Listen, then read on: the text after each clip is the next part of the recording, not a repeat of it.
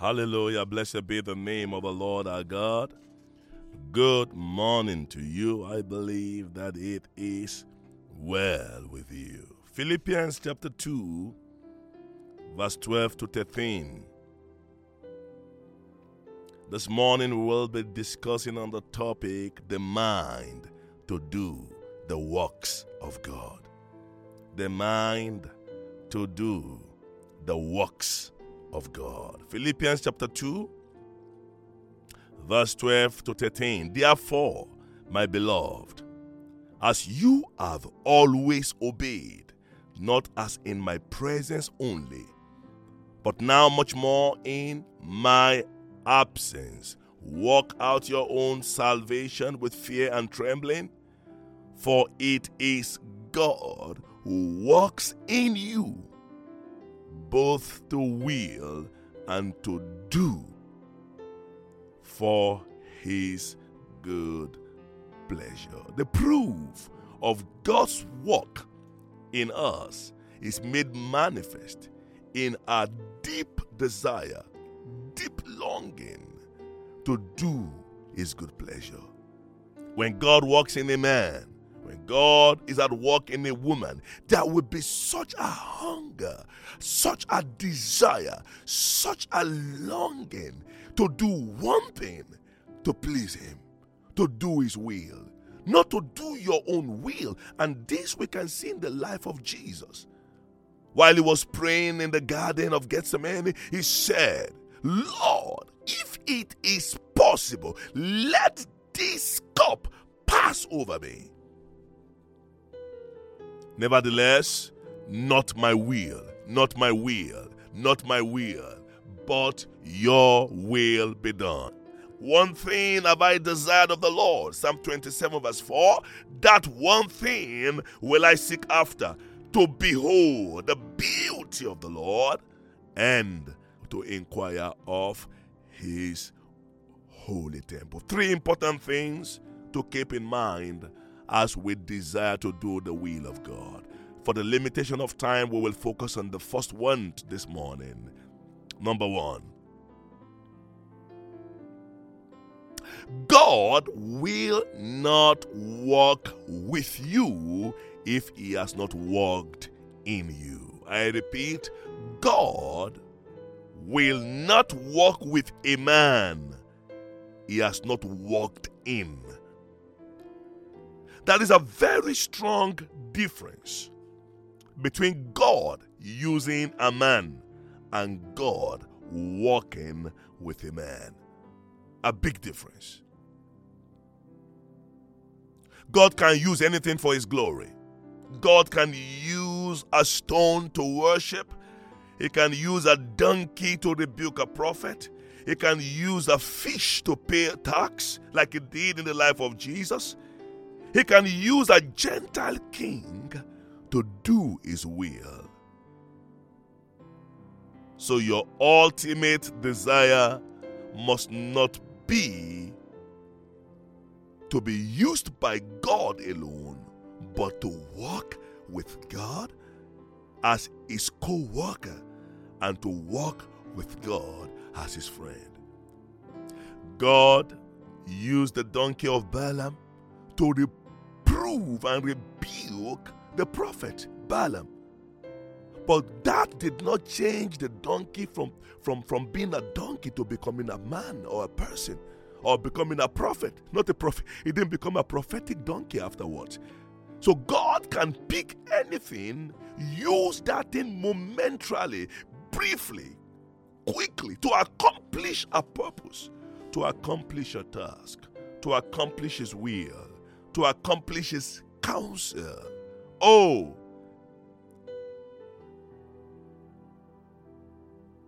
my prayer for you as a child of God is that may you not just be picked by God to be used temporarily to accomplish accomplish the purpose of God. The intention of God is not just to use his people. God wants to work with his people. So you and I are meant to be God's co worker according to 1 Corinthians chapter 3 verse 9. He said, "For we are God's fellow workers. You are God's field. You are God's building. My goodness, multi-dimensional relationship with God, God's co-worker, God's field, God's building. So God wants a permanent relationship, permanent structure, permanent permanent, not temporary, not momentary. I mean, I've seen God use people to function in various capacity, but just for a moment. To preach a wonderful sermon, but just for a moment. To heal the sick, but just for a moment. Why? I believe very strongly, most times, it's because the work of God within such an individual has not been accomplished. It is God who works in us. In us. He must first walk within before he can walk with us. My prayer this morning is that Lord do a deep work in me that will position me effectively to walk with you. In Mark chapter 16,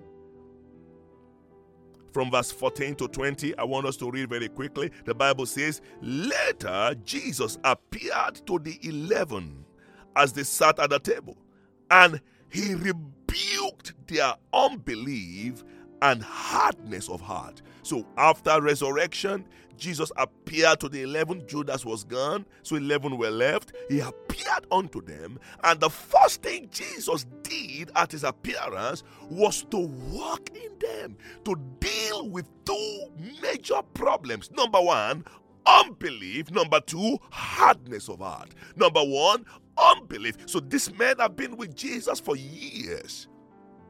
They've walked with Jesus at least night and day for three and a half years. Yet, something must still be accomplished in their lives with the resurrection power. So, may I say to us that one of the first things that the resurrection power did through the life of Jesus was to fix, demolish, break, rebuke, and pull down two things in his own disciples. So he rebuked their unbelief and hardness of heart. Why? Because they did not believe those who had seen him after he had risen. And he said to them, after he rebuked their unbelief, because that would become a major stumbling block, a major hindrance, a major limitation to his readiness to walk with them. So after he had rebuked and fixed and done some things in them, he now said to them, Go into all the world and preach the gospel to every nation. He who believes and is baptized will be saved, but he who does not believe will be condemned. And these signs will follow those who believe in my name. They will cast out demons, they will speak with new tongues, they will take up serpents, and if they drink any deadly thing, it will by no means hurt them. They will lay hands on the sick, and they will recover. So then, after the Lord had spoken to them, he was received up into heaven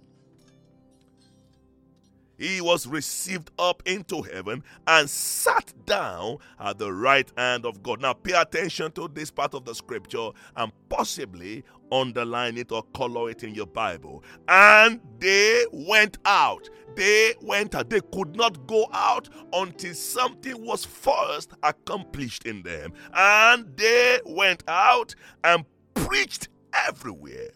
The Lord walking with them. The Lord walking with them. So God will not walk with them until He had first walked in them to deal with the unbelief and hardness of heart. And the Lord walking with them and confirming the word through the accompanying signs Amen. Before the Lord Jesus would walk with his people, even after resurrection, in Mark chapter 16, verse 20, he first had to walk in them by rebuking their unbelief and the hardness of their heart. That was the work.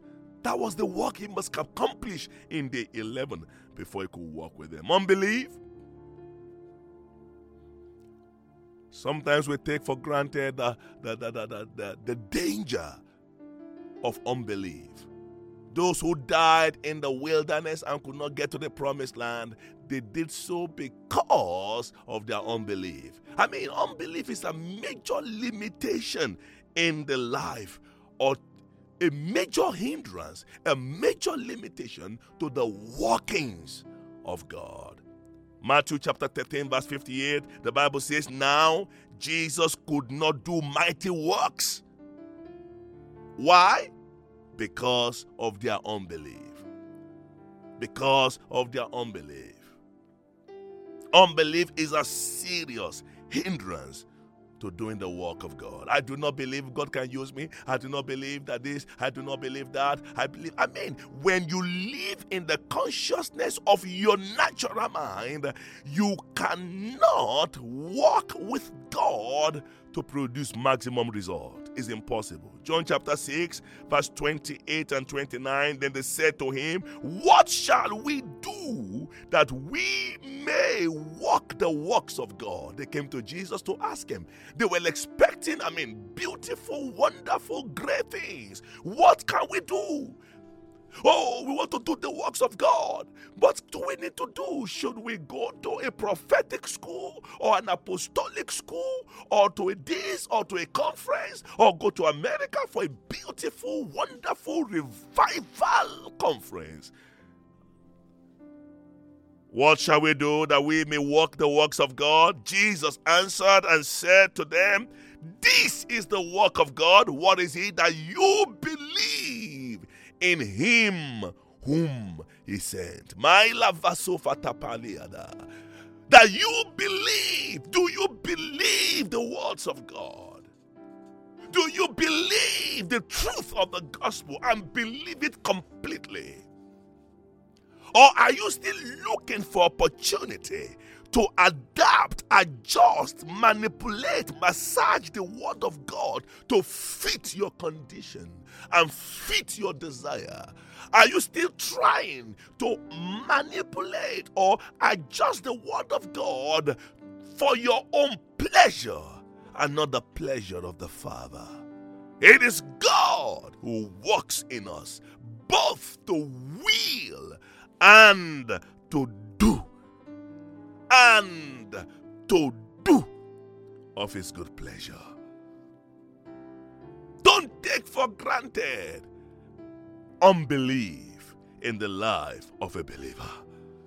He could not do mighty works there in that city. He could not do mighty works in their lives. He could not do mighty works in their marriage. He could not do mighty works through their ministry. He could not do mighty works in their city. He could not do mighty works through their worship. He could not do mighty works through the preaching of the gospel. He could not do mighty works through their prayers because of their unbelief. A man came to Jesus and Jesus said, If you believe, you will say, Lord, help my unbelief.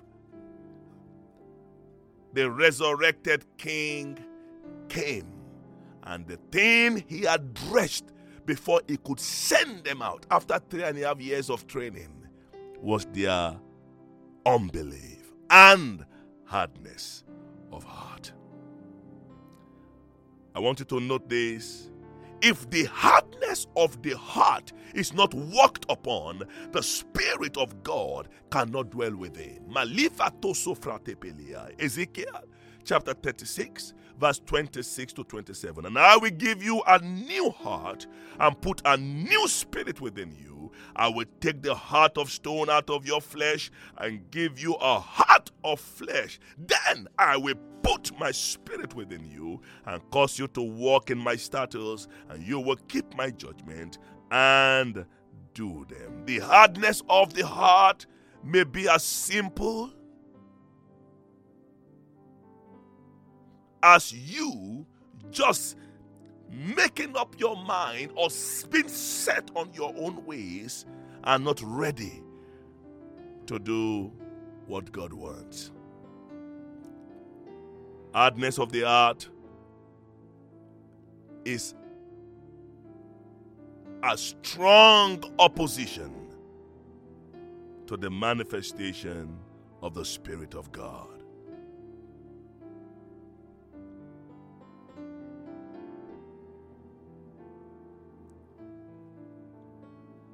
May we conclude this morning on these words.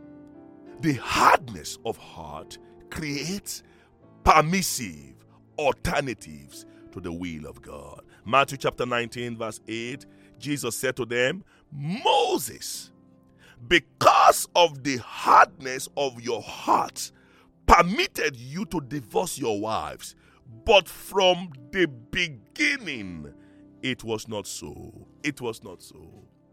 So there are things that you have been allowed to do by God. There are things that you have been allowed to do today, not because it is the perfect will of God, but because the hardness of your heart has created a permissive will of God to your own hurt. So many children of God today are not walking in the perfect will of God in their marriage. They are not walking the perfect will of God according to the choices of God for their lives. Divorce is a major, major problem in the church of God today, and we look for an easy way out. Very easy way out. Oh, yeah, well, we are not compatible. Oh, yeah, she offended me. Oh, yes, he did this. Oh, yeah, he didn't do his responsibility. I mean, very, very, very little things. Moses permitted it. It was not the original will of God. In the beginning, it was not so. Moses permitted it because of the hardness of your heart because he knew that nothing will make sense to you. You will refuse to agree to it. So he made a permissive alternative or an alternative which is the permissive will of God. Friends, are you living in the perfect will of God or are you living in the permissive will of God because of the hardness of your heart? So, what will you want Jesus to walk upon in your life this morning so that you can do the works of God? It might be so small that you don't even take it seriously. Oh, yeah, well, I cannot do it. I am this the unbelief has consumed your spirit, or the hardness of your heart, your unwillingness to change a particular pattern, protocol, or process that God has been instructing you to change might be the limitation, might be the hindrance, might be what is stopping you from becoming that agent of revival in your city. The hardness of your heart, because your heart is set on your own ways. Your heart is set on your own ways. That's the way to do business. That's the way to sing my song. Nobody can speak to me, not the man or woman that God has placed over me. My husband cannot, my wife cannot. Your heart has been set by traditions of men, set by your culture, defined by your environment, defined by certain principles of men that you have adopted into your own life. You have been set on your own ways, set on your own ways. And the Lord is saying, Son, it's 20 years now. I cannot do much with you. I can use you temporarily and release you. I can use you to prophesy for a day. I can use you to heal the sick for one moment. I can use you to pray for one hour in the whole year. I can use you momentarily, momentarily. But I want a permanent, I want to sign a permanent contract with you. I don't want to sign a loose contract. I want a permanent, I want a co worker, a co laborer that will be my permanent colleague.